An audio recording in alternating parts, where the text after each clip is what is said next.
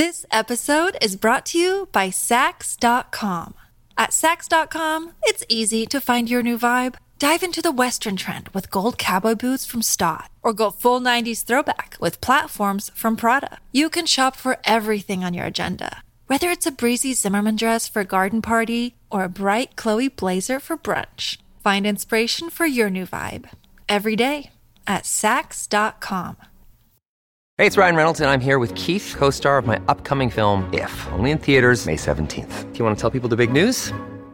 All right, I'll do it. Sign up now and you'll get unlimited for $15 a month in six months of Paramount Plus Essential Plan on us. Mintmobile.com slash switch. Upfront payment of $45 equivalent to $15 per month. Unlimited over 40 gigabytes per month. Face lower speeds. Videos at 480p. Active Mint customers by 531.24 get six months of Paramount Plus Essential Plan. Auto renews after six months. Offer ends May 31st, 2024. Separate Paramount Plus registration required. Terms and conditions apply if rated PG. Hello, everybody. This is Marshall Poe. I'm the editor of the New Books Network. NBN listeners like to read books and buy them. So we thought we'd tell you that right now, our friends at Princeton University Press are having a remarkable site wide sale. You can get 50% off books, including ebooks and audiobooks, with the code 50 F I F T Y at checkout until May 31. You can save some real money on Princeton University Press books. I encourage you to go there and check it out. Welcome to the New Books Network. Welcome to French Studies at the New Books Network. I'm your host, Annie deSaussure, and today it is my great pleasure to speak with Dr. Brian Valente Quinn. Brian Valente Quinn is an associate professor of African Francophone African Studies at the University of Colorado Boulder. His research focuses on the interplay of performance with contemporary societal issues, and he is particularly interested in the cultural politics of theatrical performance and practices in West Africa and France. His book, Senegalese Stagecraft Decolonizing Theater Making in Francophone Africa was published at Northwestern University Press in 2021. Brian, welcome to the show. Thank you, Annie. It's great to have you here. I'd like to start just by asking you to tell listeners a little bit about yourself. Where did you grow up, and what first sparked your interest in studying the French language and eventually Francophone studies? Wow, sure. Yeah, that's a real origin story then for me. Uh, so I I grew up in in northern New Jersey, um, and I uh, was a student. I you know I I became very interested in in French and francophone cultures uh, when actually it really was in college. Uh, when I, after a study abroad, you know, I'd always I'd had this lifelong interest in in theater, and so deciding where I wanted to go uh, for a theater for a study abroad program was uh, almost a no brainer for me because I was so interested in sort of French theater. Um, and so that that's where it sort of picked up for me. Um, and uh, you know, long story short, I wound up after my undergraduate years uh, living in Paris for a number of years. Uh, I sort of lived. Um, I, I, stayed there for. I went there to do an MA, and I stayed for another sort of six years. Uh, just getting involved in the theater scene, doing you know whatever I could. I was what they call an intermittent du spectacle for a while, which was a lot of fun. Uh, and then um, eventually decided that it, you know I, I, I knew I wanted to um, kind of come back to the states and work on a PhD. Uh, obviously, I knew always knew it was going to be a theater topic, but uh, you know through the years discovering uh, it was really discovering sort of francophone African playwrights that I became more and more interested in going in that direction. And especially having read the one that really changed everything for me was Sony Labou Tansi when I first read La Parenthèse de Sang. I thought, wow, it just really blew my mind. And then from there, I just kept going further and further into it. Uh, and, and that's how I wound up sort of taking this on as a specialization. Yeah, you anticipated my next question because I wanted um, you. You talk about your role in performance in this book, which is one of the things I loved about it, and we'll get into that a little bit later. But I was curious if you had this background in performance and theater before coming to the project, which it sounds like you indeed did. Um, and it's interesting to hear you talk about the French space because you know having done studies in France, long studies in France myself, there's this whole discipline of les arts du spectacle, which doesn't really you know translate into the U.S. So I can see that informing your project. Um, I'm curious how. So you talked a little bit about this play that was a, a part of your research origin story. So how did you come to focus on Senegal in particular um, for your research? Right. Yeah. So, uh, in my kind of reading of uh, you know what what I was really excuse me what I was really interested uh, one of the things that really sort of captivated me about francophone African theater and the and the authors who were sort of part of that movement is how they were really um, kind of uh, I would say with every play you know because of their sort of positioning uh, as you know within the francophone world uh, and within the art sort of that they were engaged in uh, they were almost having to ask answer the question with every play that they write kind of what is theater? What is it for? What does it do? You know what makes this theater? And whether those are questions that are asked by the author themselves or if those are questions that are kind of asked by the work by readers or by viewers. And so uh, in digging up kind of the history i came uh, of of you know of the background of francophone african theater i came to this story of the of the École William Ponty, which uh, was a training, a school in in in Senegal uh, that um, trained kind of the teachers and the interpreters and the clerics uh, that would form during the sort of colonial years the future elite of the different colonies of French West Africa, and learned, you know, as others have worked on this um, that this was considered kind of a, the origin point of Francophone African theater because this is where uh, a, spe- a, specific school director decided to organize this contest or this these these performances rather. Uh, where the students of this school, you know, these very sort of bright and promising young students, would put together original plays and um, and present them and that these students after you know this was in the sort of interwar period and so the timing was perfect for at the time of independence for these to also go on to become the presidents and politicians and and sort of intellectuals of their independent countries when that actually happened in you know post 1960 and so this story of this school really fascinated me. As somebody of course we're all very involved in education and mm. language learning since this was also kind of a language tool as well um, and so I, I, really wanted to dig in deeper to that. So that's what drove me to go to senegal to try to see the school and see what i could find. And i had the opportunity luckily i was able to speak to a few of the surviving ponty school uh, ponty students of the time uh, and for you know to talk to them about their experience, which sort of added a little bit of oral history to the project, and and uh, and that's that's kind of how it how it went from there. I just decided to sort of focus on this national context because I, I realized that there there was you know in going and in talking to the theater sort of crowd there, I realized that there was a lot going on actually, not just in terms of this, you know, history, but also in a contemporary context that was not that was not getting enough attention. So. Yeah, thank you so much for that. Um, yeah, I want to get back to that kind of question of the link between French, the French colonial project and theater in in Senegal, in um, specifically that you delve into in that Ponty's story, and then moving forward uh, through history. But another thing I wanted to discuss first is that this um, this thing that struck me about your book is how diverse these forms of performance really um, are.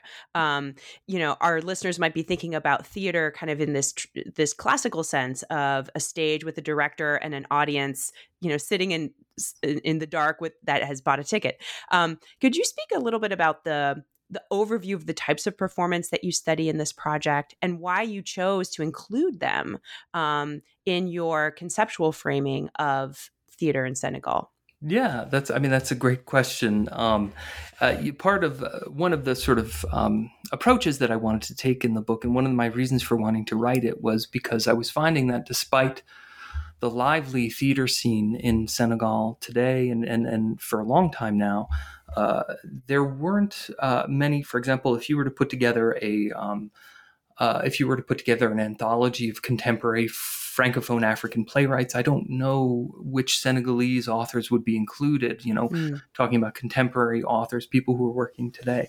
It, even though there's there is a, a, lively sort of francophone African theater scene, you know, with authors from other places, but not somehow for some reason from Senegal. And this was kind of why I chose as my angle, my sort of theoretical angle, to talk about what I called the stagecraft behind theater itself. And I think about that idea of stagecraft as the art of actually assembling a stage space and sort of gov- the rules that govern that stage space and the different publics that are brought together at that space mm-hmm. as a kind of work of art that precedes the actual content of the play, right? Uh, mm-hmm. And that includes also the sort of social, political, economic factors involved. Um, and so, in doing that, if you if you take it from just that perspective, from that approach, uh, as you say, there are all these different forms that are not necessarily simply text based or that don't have any published plays that sort of follow them or precede them uh, that uh, that we can study, right? And so part of that uh, it, that goes back as well to the to the this this episode of the sort of Ponty School, where there were these stagings of, for example, uh, aspects of folklore. Students were asked to stage aspects of their own sort of uh, their own culture, which was presented in this sort of like folkloric mode, right? Mm. Uh, and or or they were asked to stage kind of histories of their of the dissident leaders of their respective countries, for example. Um, now, what's kind of ironic about that is that they're being asked in, or encouraged really to put on these kind of stagings as forms of like as as representative entities of those cultures. They were seen as sort of somehow representing a kind of African mind or mindset, right? That was the mm. colonial reading of these works back in the interwar period at, at places like Ponty and even afterwards. Um, uh, but in fact, what was not necessarily recognized what was that these were pretty innovative in their own right. You know, even back then, these playwrights were coming up with new ways to think about things like audience engagement or how to stage a story or uh, or the different sort of layers of the layers of story that you can include within a play, right? Or come sort of coming in. There's a, there's a use of mise en abîme and things like that. That of course isn't being thought of in a poetic sense. It's being thought of as a kind of representation of authentic African culture. That was kind of the colonial discourse. So I tried to look at it, you know, with different eyes if I could, you know, as well as I could, you know, from a contemporary perspective. Uh, to uh, think of it as kind of, if not avant-garde, at least fairly experimental and in, innovative, right, in the, in its own right. Um, so that's, uh, and then you know that sort of goes on to to different diff- uh, kind of approaches to performance that have to do, you know, in the book I talk about, you know, uses of religious performance, these sort of religious uses of the stage as well. Television is a kind of offshoot of theater, popular theater, uh, and and also popular theater, which is something that has been studied quite a bit in a, in a West African context or African context, but not so much for Senegal specifically. Yeah, thank you so much for that. We'll get into those other examples that you evoke, but um, yeah, that question of because you discuss um, kind of alienation, that kind of this experience of alienation in in these performances, and how the in the in the théâtre indigène in particular, um, and that's a theme you keep returning back to over and over. How they're you know asked to perform this kind of understanding of African identity that is in fact, you know, coming from a colonial Western perspective, but how they are I did appreciate how you really show in that first chapter how they're resisting these forms by appro- kind of using their roles as actors to to um to to push back against them in kind of limited but yet important ways and significant ways. So I really appreciate that tension that you have that these, this colonial era can still be one in which this, you know, African theater, the Senegalese theater is, is, is in the process of kind of forming itself and creating itself. Yeah, yeah, thank you. I mean, uh, and that's I, I, should mention that in in talking about this uh, this specific and especially in this first chapter, um, I'm kind of pushing back against certain interpretations that were I see as overly critical of this particular theater. Uh, that suggested that it was kind of overly colonized, and this is part of a broader discourse as well on francophone African theater in general, which is a discussion that's often had, I think, in in scholars of African among scholars of African theater and performance of why is why are the francophone theater makers across Africa still so French in a way? You know, these authors that we know of uh, are, are are are very experimental. They're, they can be avant-garde, but they're still creating and performing and also distributing their work along very French sort of modes and networks, right? And so, why can't they be more like a place like Ghana or Nigeria, where you have all these different hybrid forms of things like Yoruba opera or uh, things like concert party, which bring together a kind of Western influence along with other sort of popular local forms and that draw huge crowds, you know? Why, why don't you see that so much? You know, it almost seems to some people that in Francophone Africa, people have been less creative with the form itself. And so that's what I was trying to push back on a little bit by suggesting first that um, there there are actually very sort of inventive uses of the form uh, that haven't received much attention because you sort of have to be there to see it. They don't leave any traces afterwards. Um, and also mentioning, for example, in the historical examples, which I talk about the, the Ponty School, also the sort of Centre Culturel of the 1950s in this part of the continent, um, that there is something sort of creatively alienating about this as if gesture that is inherent in in stage play, which is that whereas the colonial gaze is seeing them as merely reflecting something that's authentic and natural about themselves, the actors and creators are very aware of the fact and conscious and, and they're using this of the fact that they're they're behaving on stage as if they were the people that they're that they're representing, right? And that leaves them a space for uh, not only kind of poetic, a certain poetic license, but also and a certain amount of creativity as well, but also a space to do a little bit of political imagining about what their role is uh, within this new social context that's sort of evolving as they're creating. And this is happening, you know, in the context of French colonialism and also in the 1950s when there are all these sort of political experiments with the French Union to see if France could somehow still hold on to its territories without calling them colonies. And so these elite were sort of thinking about their place within that and experimenting with the idea of being both somehow French and African. And that is where they get kind of called colonial, like they have uh, these people who, these sort of colonized intellectuals.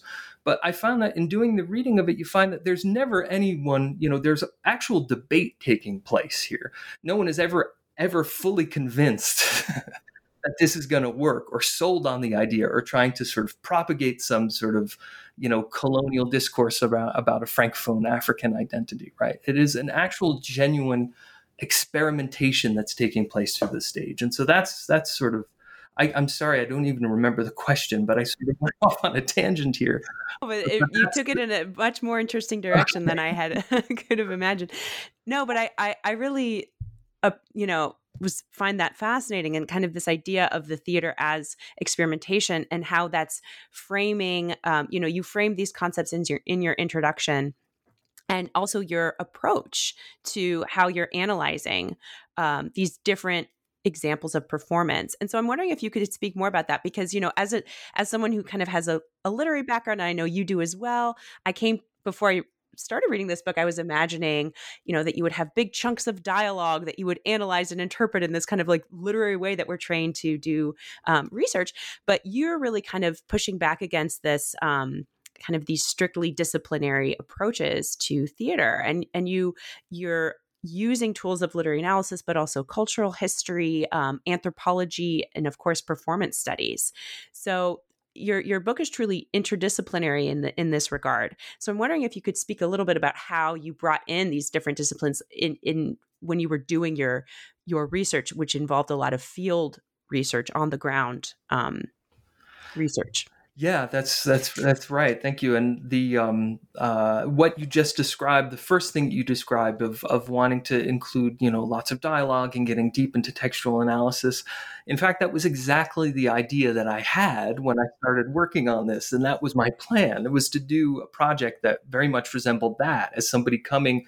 Um, you know, although I have this theater background, but you know, my training through grad school and everything was more in literary studies. Um, so but you know, it was when I when I actually started, uh, you know, in the process of of studying this history of the École William-Ponty that I that that we talked about, you know, I started seeing and engaging more and more with a theater that was not very well served by that particular approach, and that's kind of what forced me Um, I say forced. In fact, it was a pleasure, and it was what I, you know, what I actually I did it because it's what I love to do. Is that that kind of theater background, you know, helps me hang around actors and theater people, and I kind of share a vocabulary and and and and love for what they do that made it actually a real pleasure.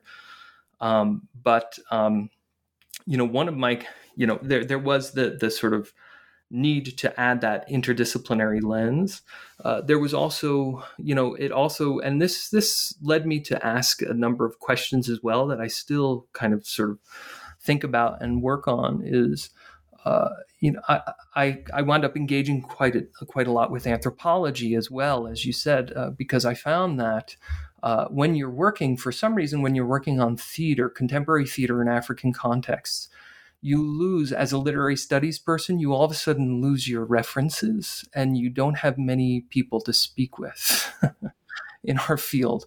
Um, they are there but there there are not many. And, and and especially if they're sticking to strictly literary approaches there's so much that gets lost and so the people who are doing, I think, very interesting work on these questions, and there's there's a lot of work in anthropology on this, uh, are, the, are the anthropologists, and and so that allowed me to kind of take a pretty deep dive, I think, for a literary studies person into into the work of anthropology on these questions of contemporary culture in African contexts.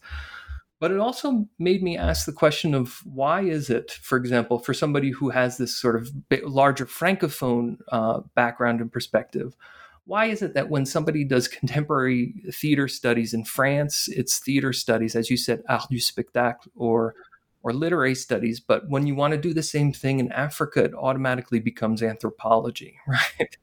And what was very helpful for me in that questioning was uh, that in anthropology, there's of course a lot of discussion theoretically about this, about the, the, the complications of field work, the relationship between uh, the person doing the field work and the so-called sort of object of the field work, uh, and that helped me try to contextualize and conceptualize that as well as I could. Um, but my argument in in engaging with this anthropological literature is to say that you know this is is of course indispensable for what I was trying to do, but I also was trying to argue and point out that this remains something that that has a poetic value that becomes undervalued uh, if we leave it to the anthropologists. And the, you know, I'm not saying this is any sort of battle cry against anthropology. It's just that uh, I think, in, if anything, it's it's um, it's a call for two things for people studying African uh, African theater and performance to be more invested in sited approaches, as well as a call to recognize the uh, persistent inequalities that that that that we deal with. Uh, when we see that many of the African researchers who are based in these places, who are very well positioned to carry out those kind of sited studies, don't have the same kind of opportunities to publish and to and to distribute their work. Um, so you're dealing with those very complex dynamics at the same time. Right, right, absolutely. No, but I, I, I love that, and as certainly as you know, humanist literary scholars, we we bring a unique you bring a unique approach to to these questions, and I think one that's that's important, um, a, an important perspective to these debates. So I thank you for for pointing that out. Um, again, as um, you know, French kind of literary person, I I also have to ask the question of language. Um, so, how is theater in Senegal tied, you know, to the cultural politics of francophonie what is the role of the french language in in these performances and of course um, you know in its relationship with Wolof and perhaps other African languages. And I'm curious about. It's clear that you have linguistic competency in Wolof uh, based on your your book. Did you learn Wolof in the process of doing this research, and how did you navigate these different linguistic spaces?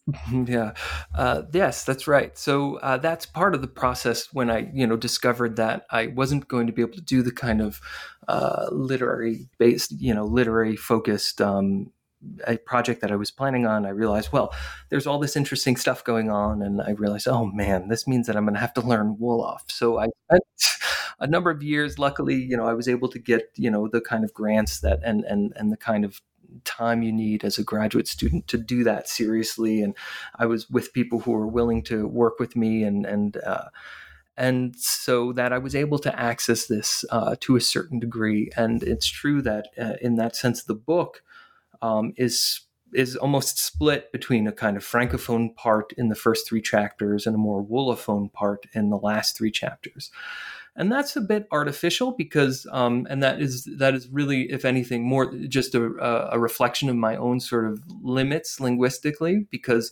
there's more than just anyone who knows about Senegal will know than there, that there's more than just Wolof. Someone could have done something about theater in Jola or in you know any of the other Senegalese languages. Um, but I also wanted to point out that uh, one of the that's one of the things that seriously limits our ability to really appreciate the theater. You know, when people imagine Senegalese theater, they might imagine automatically, of course, the Théâtre National, which is this large theater that was, you know, sort of uh, um, inaugurated for the, the, for the Festival Mondial des Arts Nègres in 1965, so that it could be available in '66 for the festival and that's this entire you know relatively well-known francophone side of the coin if you will in senegalese theater. But there is an entire a concurrent and and also um, concurrent excuse me and also somewhat competing uh, approach to theater that is more Wolof uh, based. And uh, now in Senegal it's it's it's um it's Senegal is a country where um, I would say that uh, you know I think it's safe to say that uh, Frank Fr- the French language doesn't dominate popular culture the way it might in other francophone African countries such as Ivory Coast, where you have the presence of so many different languages that francophone just becomes the vehicular language because it's so convenient right? Because it's the common language. In senegal really wolof has sort of taken over. And that has had as, as really the main language of the country. Now there are many other uh, national languages as well but wolof is, is has come to dominate. And that has had the effect of people being far more comfortable in wolof than in french. So you know, perhaps more so uh, than in other countries. If you were to do, uh, you know, a performance that's strictly French based, that's only in French today, it, it, would have it would have a large impact. But there would be significant populations that would be left out and who benefit rather from from a kind of Wolof uh, stage approach, right? Um, and I wanted to point out that. Um, you know, specifically, for example, this was something I was trying to mention in this chapter that I wrote about Murid uses of the stage, you know, the Sufi brotherhood uh, in Senegal, which anyone who's been to Senegal will be familiar with. Um, the the Murid is a, is a is a tariqa or a, a, brotherhood of a Sufi brotherhood in Senegal that's very important culturally and has this long and very well studied history. Uh, but what hadn't been studied at all was the use of the stage by the Murids at a very key point in their expansion to uh, sort of um, spread the history of Muridism, the kind of hagiography, if you want to call it that, of its founding saint, Cheikh Ahmadou Bamba, uh, and the the usefulness of theater at this time, uh, it, which was you know shortly after uh, independence um, in spreading the Murid movement, right? And that was a profoundly Wolophone movement. Uh, part of the success of that touring production that used the stage in kind of a pageant play sense uh, to show this sort of religious history of the Murids um, part of the, its appeal was that it was speaking to people in their language and in the sort of poetic language of one of the uh, one of the major Wolof poets who is who is connected with the Murid movement, who is Moussa Ka. Um, and so you have this other side uh, that now there's there's a lot and I try I try to put a lot into this chapter right? Because there's a lot to be said and I'm really getting out of my comfort zone here because I'm not a specialist of Islam or of Sufism or anything but I do know about theater and I do know that there was something profoundly uh, experimental going on in that particular production because it was integrating both the sort of conventional rules of popular theater or street theater, aspects of the kind of theater that you would have seen at the Ponty School and the Centre Culturel during the colonial times.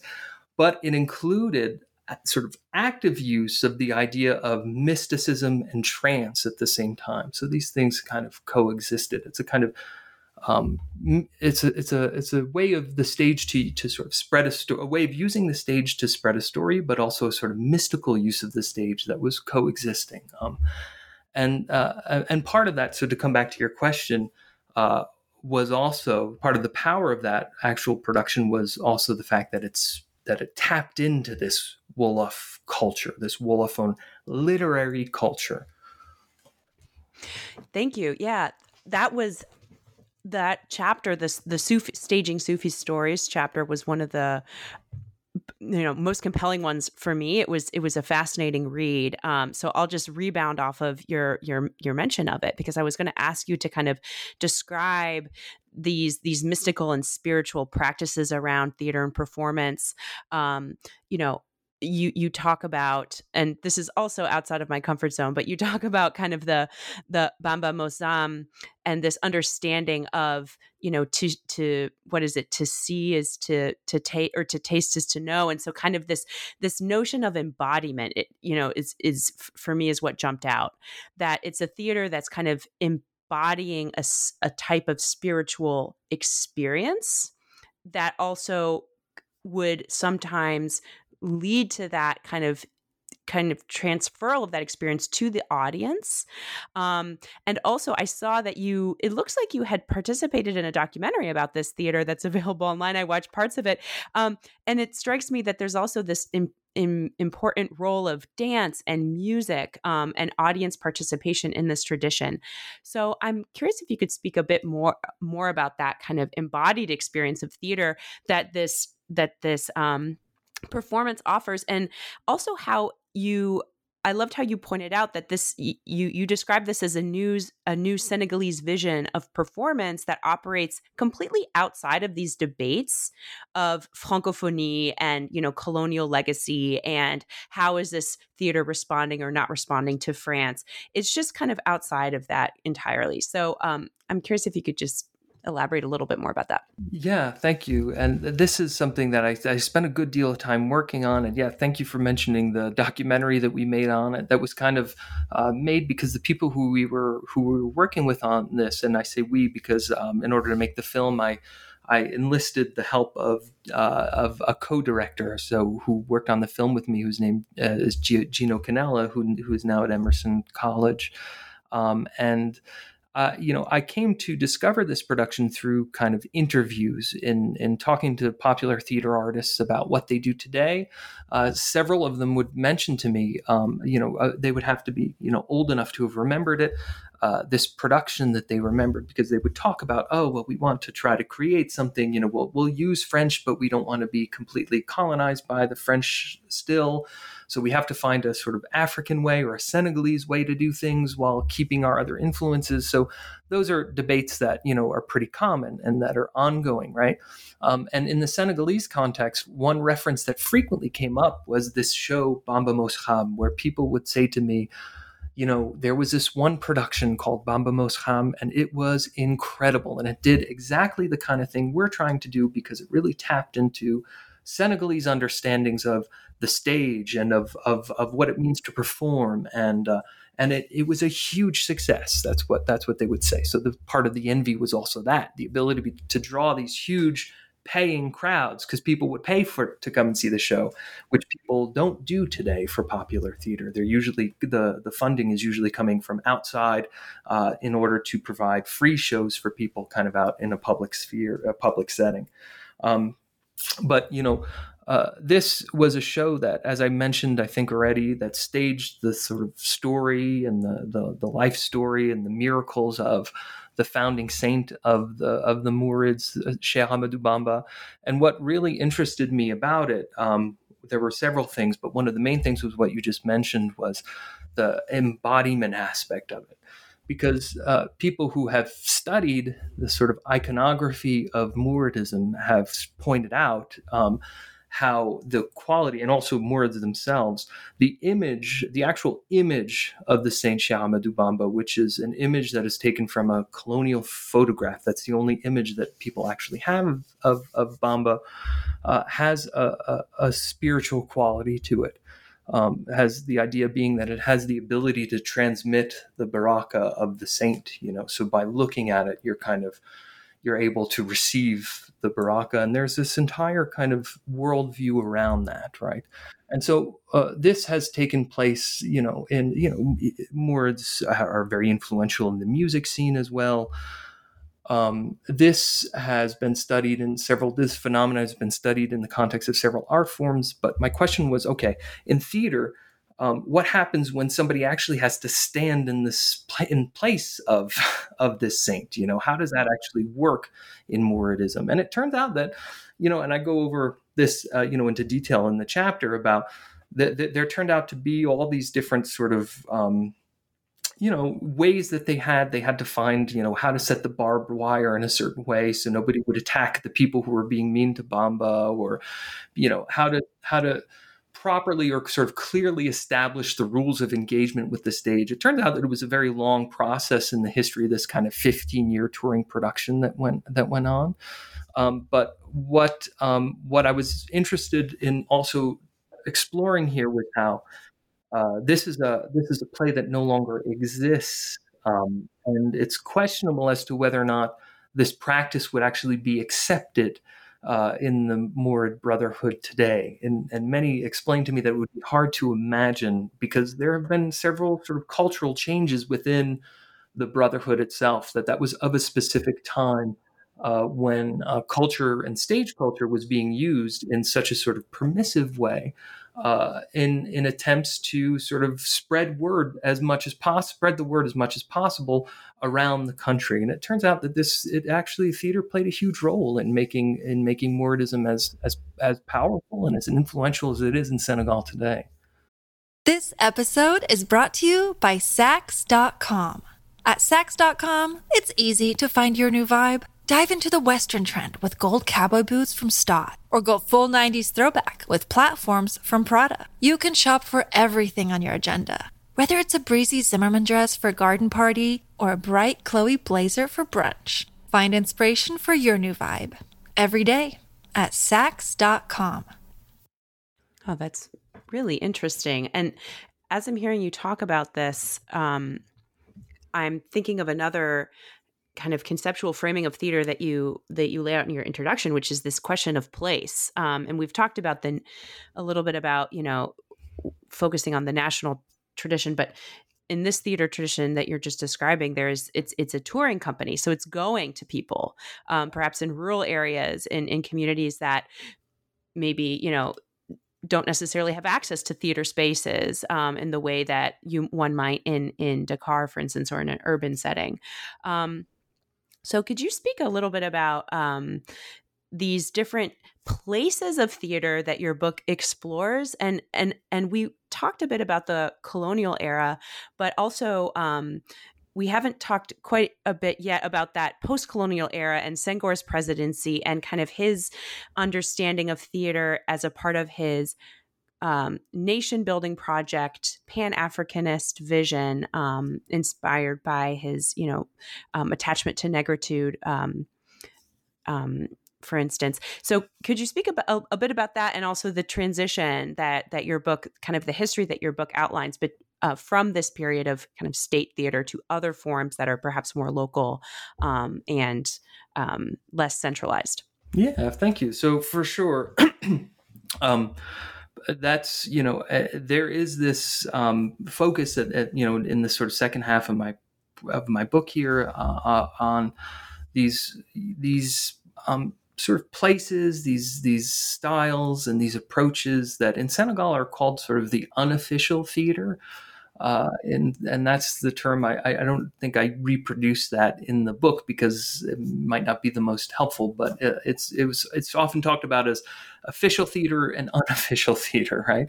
And what's meant by that, uh, you know, with people who will talk to you about theater, there is that um, one is part of this kind of national francophone um, approach to theater that is, you know, characterized by uh, the works uh, sort of um, promoted and funded by Senghor and the and the and the and the government, you know, the national government and so on and so forth that one might see at the National Theater.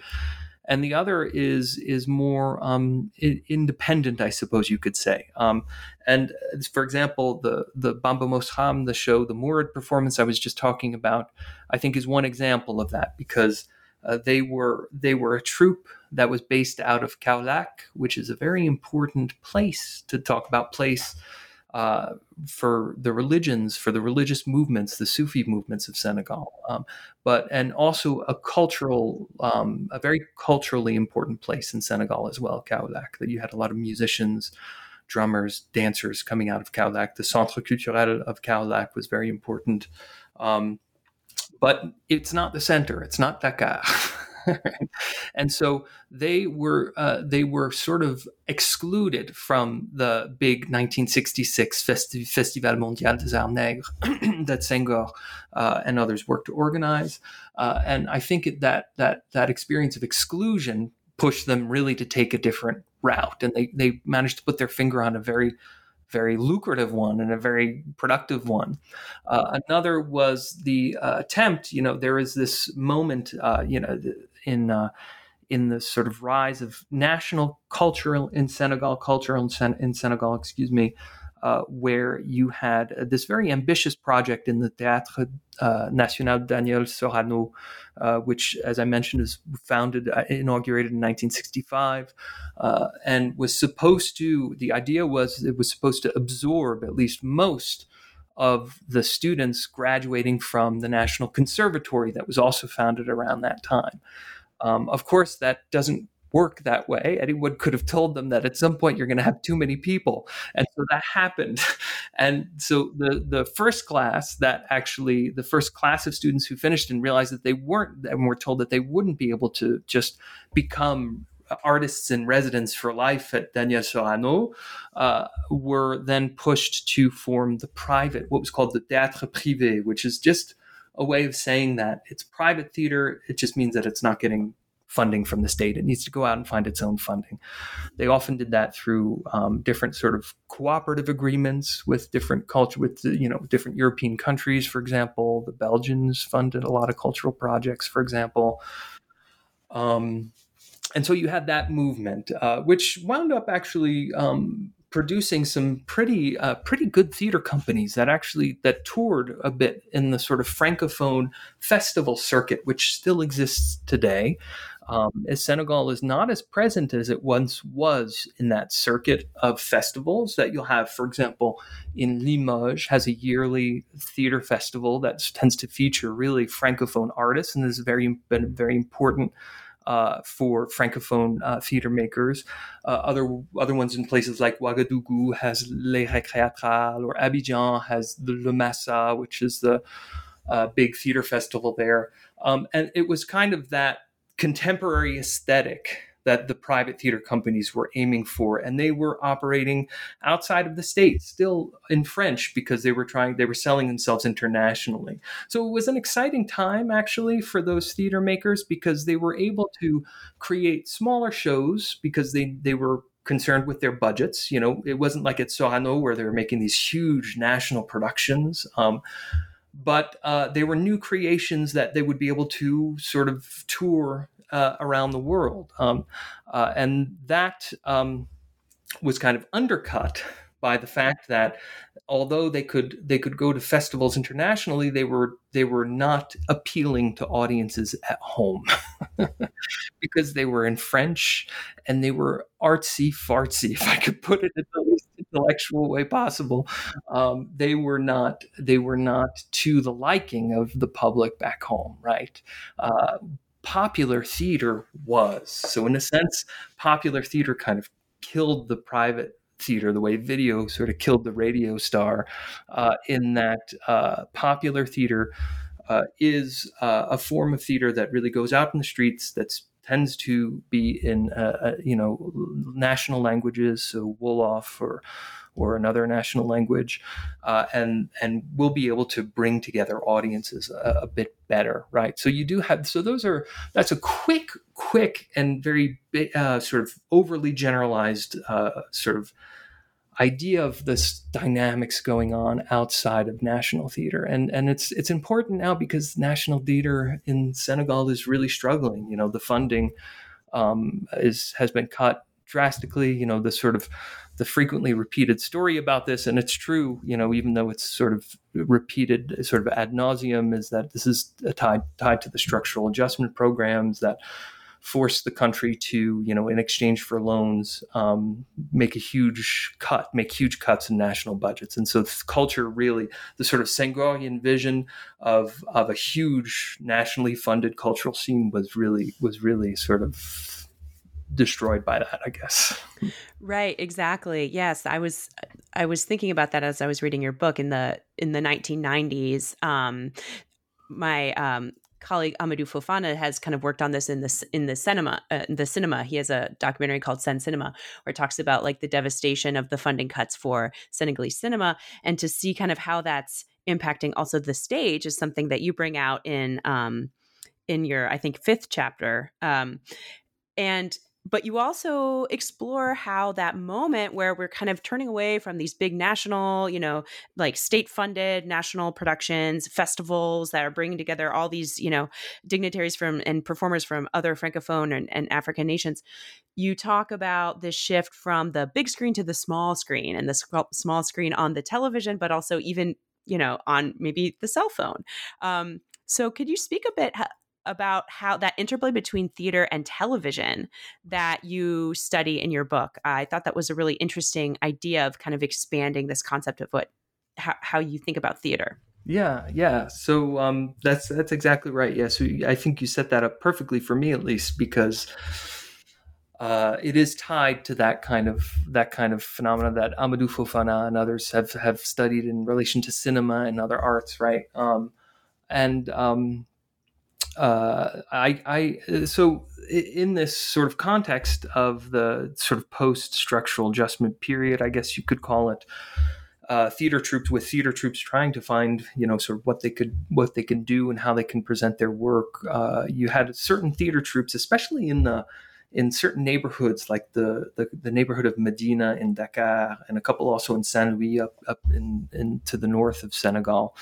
Um, sort of realizing that theater, that television rather, could be a very, very interesting option. And this is at a time television arrived a bit late.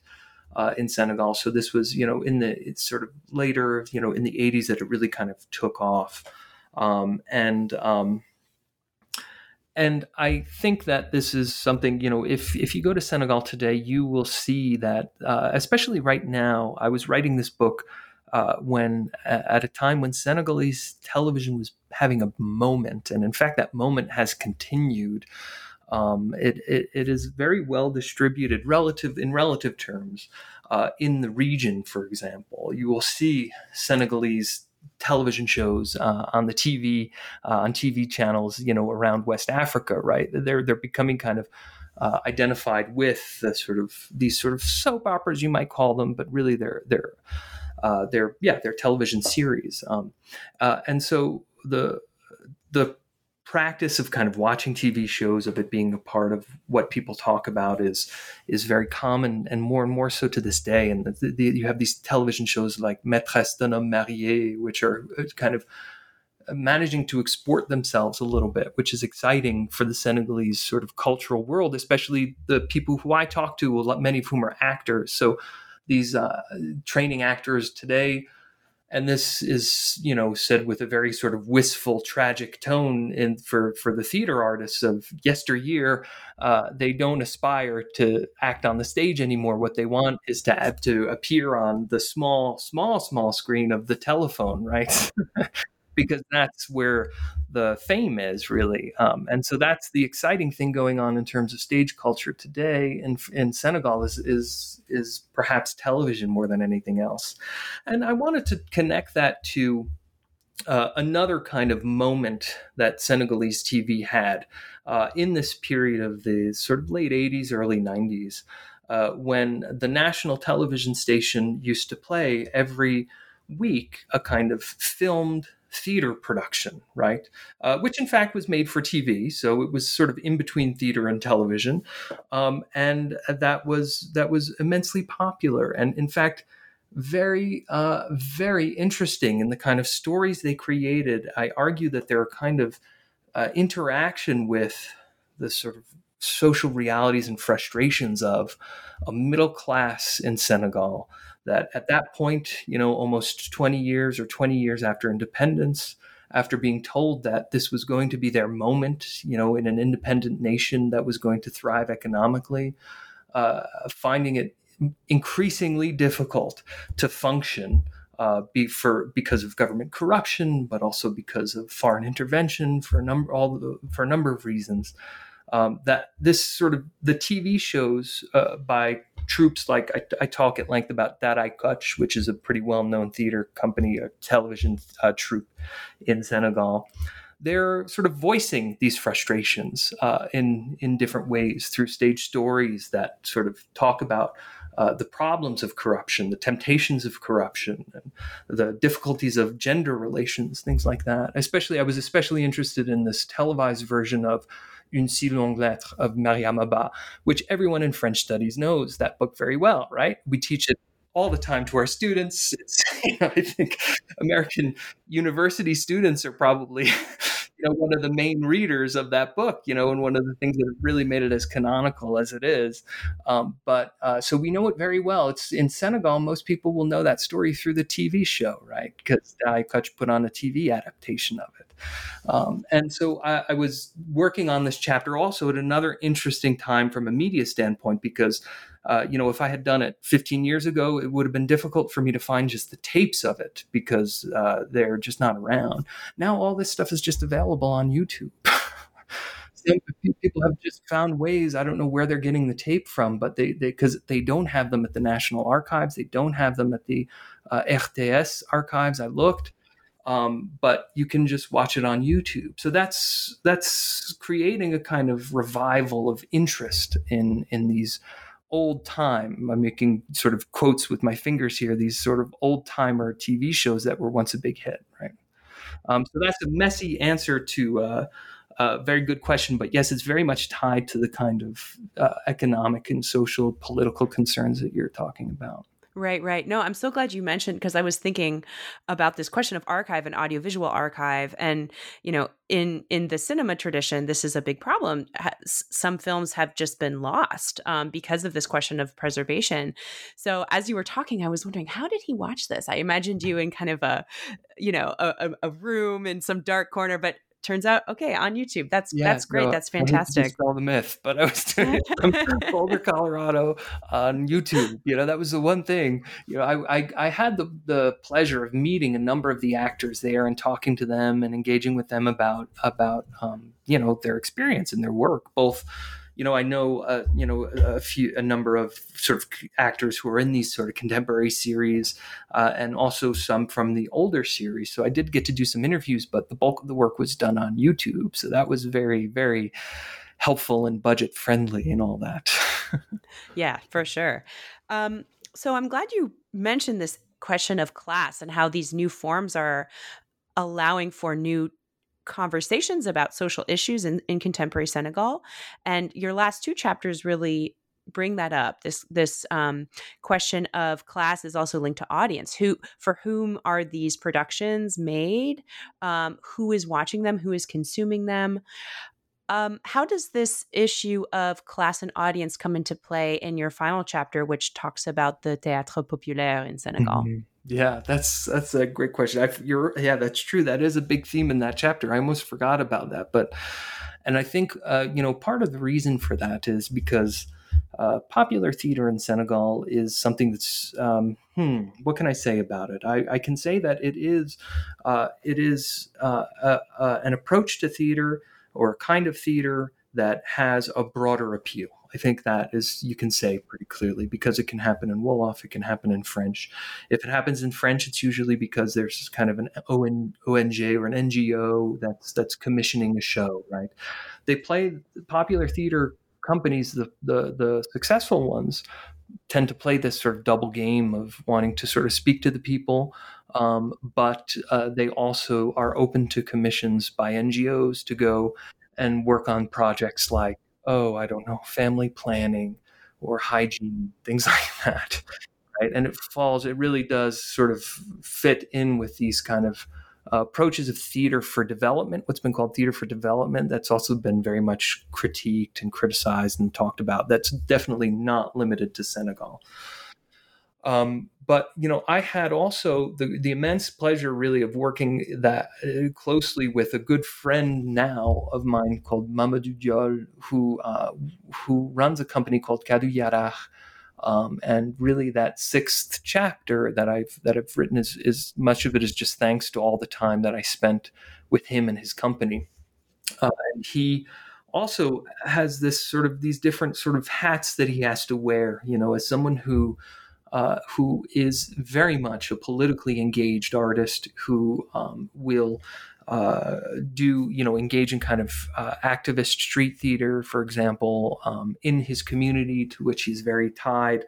Um, but he also runs a yearly international forum theater festival in Senegal, which, you know, operates on kind of a shoestring budget, but um, has has had has developed really quite a reputation for itself, and rightly so, uh, as an important sort of forum theater. Uh, event uh, in that part of the world, but not only. So you have artists who go regularly from France, from Spain, from all over. Um, uh, and you know, with his growing reputation, has also sort of created for himself a more international reputation by doing, you know, he's done residencies out in South Africa, in France, and all over the world. And so it's it's a challenge, I think, for artists like that to be able to speak to an international audience uh, that will typically be in French or even in English. Uh, that tends to, that will tend to be a more kind of upper class, maybe um, sort of transnational cosmopolitan approach to theater that is perhaps not so closely connected uh, with an idea of like activism from below, if we can call it that. Uh, but also trying to remain in that kind of engaged mode of activism from below. So uh, it, they they wind up having to be you know the, the, the popular theater artists who work like that and Diol is really one of the strong accept strong examples of this wind up having to be able to navigate several different sort of classes and cultures uh, depending on the project that they're working on. And I think that's pretty typical of of those who work nationally but who tour transnationally. You know they wind up having to wear a lot of different, you know, uh, several different hats, you know, if I can use that metaphor again.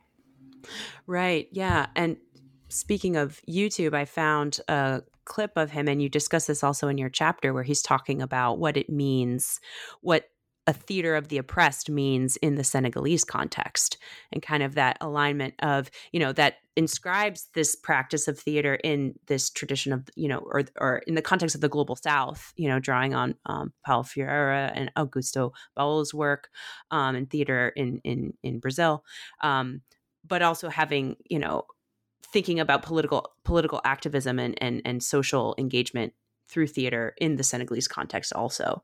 So I can see how he's doing he's kind of kind of speaking to two audiences and and, and how they can work together at times, but perhaps not always. Not always. it's you know and you know it winds up leading to uh, a lot uh, you know can lead to several uh, sort of um, disappointments from certain audience members, like a, a, sentiment of disappointment because expectations are not quite. Uh, I, I, think it's, it's it's a case where you know there's been a lot of uh, literature, I think, in theater studies in Africa and um, and elsewhere about the impact of theater of the oppressed in these sort of global South contexts, and that's what I talk about a bit in that chapter and about how, okay, Augusto Boal came up with this idea of theater for the oppressed that was meant to be a kind of revolutionary theater uh, that worked to fix social problems, yes, but not in an NGO kind of way, uh, in a sort of like power to the people kind of way, right? Um, and so it's been exported to these global south contexts and sort of taken over by NGOs to be used in a way that's completely contrary to what Boal had in mind in the first place. And so these theater companies are often talked about as a kind of failure in the world of theater of the oppressed or even sort of a monstrosity that go against what theater of the oppressed is supposed to be actually and my argument is that um, there needs to here not necessarily just be an analysis of what kind of uh, theater is being put on, but also an analysis of expectations that are being brought by the scholar, by the viewer, right? Who is coming in and expecting a very specific kind of uh, liberational kind of uh, approach to theater that might not be what the theater makers themselves are actually trying to accomplish, right? That, in fact, and this is what Diol talks about, and a lot of other forum theater practitioners talk about, is that they're just they're using the part of it that's useful to them and then trying to create something sort of localized and new with it, right? Um, and that's that's that's part of what Diol argues, and that's what I try to talk about in in this chapter. I in that particular chapter, I go over a series of what I called kind of failed encounters with the expectations of the forum theater mode. And, and my argument is basically that, yes, these sort of failed in what what's off what can be seen as a kind of failed encounter actually winds up being uh, surprisingly productive in many different ways that are outside the expectations that uh, one might typically bring to a performance of forum theater. Uh, and so that's that's how I that's how I talk about it, just to sort of try to bring a different perspective. You also, in this chapter, talk about your own experience as a performer with this group. Um, I, I thought it was a beautiful way to kind of conclude your study. So I'm wondering if you could share that a little bit with your audience and also how it's clear you really put a lot of thought into how you could situate yourself in this space while maintaining a critical distance and really kind of analyzing yourself um, critically as, as a performer, but also as an outsider, as a, as a white outsider, Western outsider in, in this kind of context of the théâtre populaire.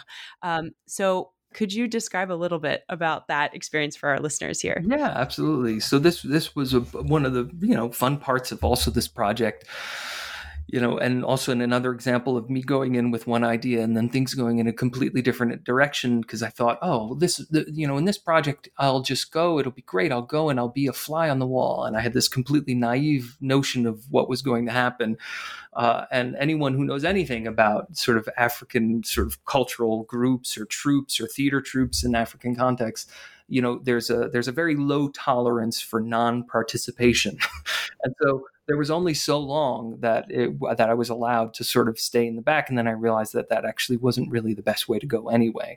Um, and as I sort of bef- befriended the troupe, and as they were sort of taking me on, um, you know, I became a participant, you know, in the organization of their festival and also in uh, in a couple of shows which they had me be a part of, and that that was for me an interesting experience, of course, because as I as I was a part of their show as as as uh, for the um, by nature of what I represented as kind of a, I guess you could say a theatrical sign on stage, right? The kind of um, access to whiteness that I that I offered to the troupe, which is, which is nothing new, you know, and it was you know dealt with in a very sort of playful, interesting, and and productive way, and that it was very funny. We kind of made made a joke out of it, um, and so, but what I um.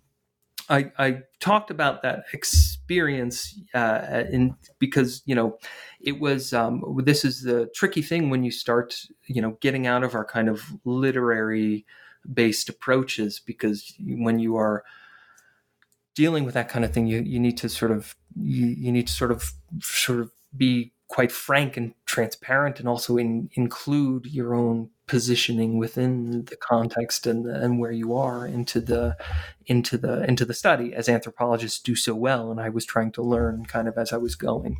Um, but also I tied I kind of tied that in in my experience of uh, you know, being asked to perform this typical white person, which uh, I was happy to do, but I didn't know how to do it. They had to teach me how it was done, uh, and so through you know a series of rehearsals, I finally understood, and and then you know we wound up performing each of us this kind of um, I guess you could say stereotypical or prototypical uh, we were playing these prototypical, sort of stereotypical versions of ourselves. I'm, I'm trying to say, um, and this in my study and in the context of thinking of this brought me back kind of to um, the history of theatrical folkloric théâtre indigène in the École William Ponty, the Centre Culturel, uh, at a time when, yeah, people then were also being asked to perform their so called natural selves, which in fact had to be created because they weren't really understood or they didn't really exist, right? So uh, uh, I tried to argue, you know, sort of indirectly that this might be something that is a sort of a recurring theme in this theater that's connected actually to the history of how it it emerged in the Senegalese context of of this sort of creation, performance of, but also creation of one's so-called natural natural sense, which self rather, which may uh, which yes appears essentializing and problematic, but in fact offers at the same time a certain amount of sort of political, um, a certain political margin with which to play with different possibilities uh, when you're dealing with social or political themes. That's that was the in, in a nutshell the kind of argument I was trying to make with that. No, I thought you did it very well, and and yeah, kind of your own eh, having that experience of having to play a, a role that is alienating, um, you know, does kind of kind of loop the circle, if you will, back to the origins of, of Senegalese theater and also your discussion of alienation, kind of thinking about alienation as, as a site of production, creative production, um, cr- and criticism, which I thought was really valuable, actually, um, a valuable contribution one of the many valuable contributions of your work in, in thinking about these questions. Um, so I also wanted to ask a, another question about Diol um, you have because we haven't talked uh, uh, yet about this kind of role of theater in the decolonizing process and kind of your choice of using the verb form as opposed to saying it's decolonial but decolonizing as an ongoing process. Um, could you comment briefly on on Diol's kind of concluding um, comment in your book that theater is a Senegalese invention and how this is informing um, your your your your study of, of the decolonizing process of theater making in Senegal. Yeah, and, and I, I, I use that term uh, because um, I was finding that in each of these different episodes that I was studying, there was uh, an, an I don't know an attempt if, if attempt is the right word, but a sort of uh, yeah I'll just say an attempt to uh, address and often undo or at least adapt the kind of colonial heritage of theater as an art form, uh, if we take it strictly in its Western sense, uh, due to how it was actually brought to Senegal, right? Uh, there is this idea. Uh, again, going back to me sort of uh, studying Francophone African theater and coming back to this idea that the origin of Francophone African theater was at the École William Ponty, right? And that was how theater went from France to uh, West Africa, and that's why we have it there today, right? And so there is a problematizing of that notion, right, that comes from other theater scholars, back to Bakary Traoré, who was a Senegalese theater scholar, really kind of one of the first major Senegalese theater scholars who uh, said, no, that's that was the introduction of Senegalese theater in French because there are all these other forms that needed to. So before kind of the field of performance studies did it, Traoré was trying to broaden our scope of what theater actually was, right, and uh, and include and, and, and encouraging us to sort of um, use uh, to to use a more inclu- an inclusive lens, right, um, and so to say that Senegalese, as Diol does in this interaction that I sort of talk about at the very end of the book, that Senegalese theater, that theater is a Senegalese invention, is a way to push back or, uh, against the idea that theater was a Greek invention. Right? That that it is only theater. It can only be experimental. It can only be avant-garde if um, if it comes from the West, right? So we're talking about contemporary avant-garde theater when we are seeing we seeing a stage work in Europe, but if we are in Africa, we need an anthropologist to explain it to us, right? Uh, so uh, for me, in that in that interaction, I was finding that Diol's reflection here was was kind of paralleling my attempt to to sort of think about this in a new way from a disciplinary standpoint. Um, and uh, and that's why I, I talk a little bit about his notion of Sen- of theater being a Senegalese invention. I really liked that quote. That really stands out to me. Yeah, you um, gave me a real gift with that one. yeah. So I do have one last question. As I was reading this book, I just kept thinking about teaching. Um, and you mentioned, you know, Mariama Bâ, and we do have these kind of traditions of teaching the same thing over and over again in uh, in in many US classrooms. It's but it seems like there's so much excellent material that you could use in your teaching um, and I'm sure that you do I mean this is your field but how could um, you know French and francophone uh, professors in the US and, and elsewhere draw from this in their own classrooms uh, to uh, to include more theater and performance in the way that we teach um, especially if if these materials are accessible online today how how how do you do that and how could we do that? Absolutely. Well it's something that i try to do yes and um, that's that's part of the reason why i made the documentary so i could just have a way to talk to students about these things. Um, and it is also um, uh, one other way, and you mentioned it, and I think uh, I found it very useful in teaching, uh, is through the YouTube videos. There's so much available online. So, for example, uh, to show students when we're talking, when we're teaching, for example, Une si longue lettre, uh, the t- TV adaptation of it, um, some of which is in French, most of it's in Wolof, but the part where uh, the the you know where Ramatoulaye is writing, um, you know, her letter uh, is is is in French in the TV uh, version as well, um, and so uh, that's helpful. But also uh, the con- sort of contemporary francophone African TV shows and soap operas, if you want to call them that, are available online. Senegalese ones more and more are starting to include French subtitles as well if they're in Wolof, which is brilliant and part of the reason why they've become exportable. So that's there's one group that I study in the book called Marodi Production, uh, which has a website, and they'll have several series that are available online with subtitles that we can use with our students and that are not only useful from a pedagogical standpoint, but students really like them because they're compelling. They're kind of they're they're bingeable, as we say. and so I, I, I try to use that, and I, I, think that also gives a taste of the kind of um, gives at least a feel for the kind of sort of cultural uh, aspects that we try to talk about in our class as well through texts. Yeah, absolutely. Well, Brian, before I let you go, um, it's a tradition on the network to ask, what are you working on next? Yeah, um, thank you. So I'm I'm working now. So right now I'm working on surviving parenting in the pandemic and post-pandemic era, um, and that's not going so well. But uh, aside from that, I'm also working on uh, just uh, so you know, I, I, I, talked a big game in this book about doing sited uh, about sited methodology, right? And I think uh, I think it's an important thing. It makes my life quite difficult because it's not always easy to manage those kind of sited research trips. But um, I'm hoping to expand uh, my sort of um, scope in the next project to a more sort of transnational one to talk about these francophone performance venues. Um, uh, in, in, different, especially in West Africa and France. You know, uh, I'm looking at Burkina Faso, Cote d'Ivoire, Senegal, and Mali as well as I can, since it's not so easy to get to Mali these days, or at least to get funding for it.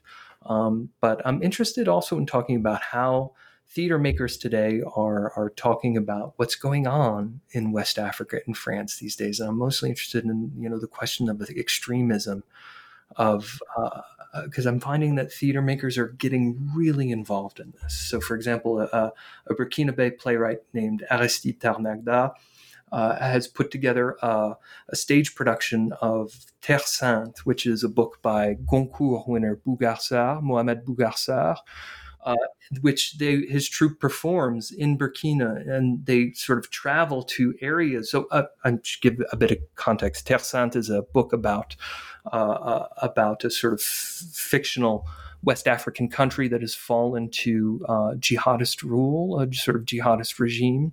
And so this was written uh, a number of years ago by Mbougar Sarr, and that situation has actually come to pass in certain areas of West Africa, like in northern Burkina Faso.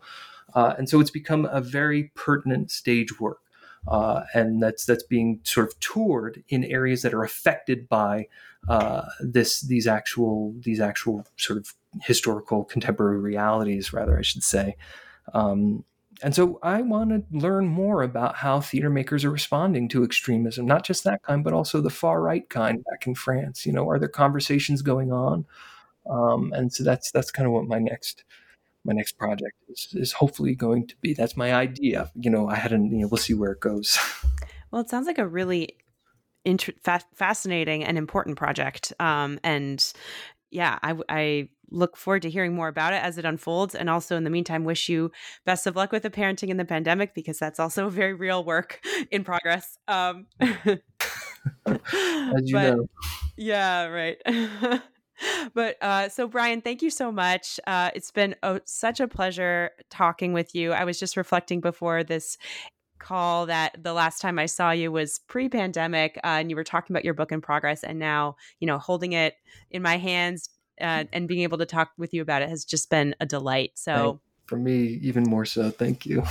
Thank you. Thank you for your research and your work and for uh, your time today and and best of luck to you uh, going forward. Thank you manny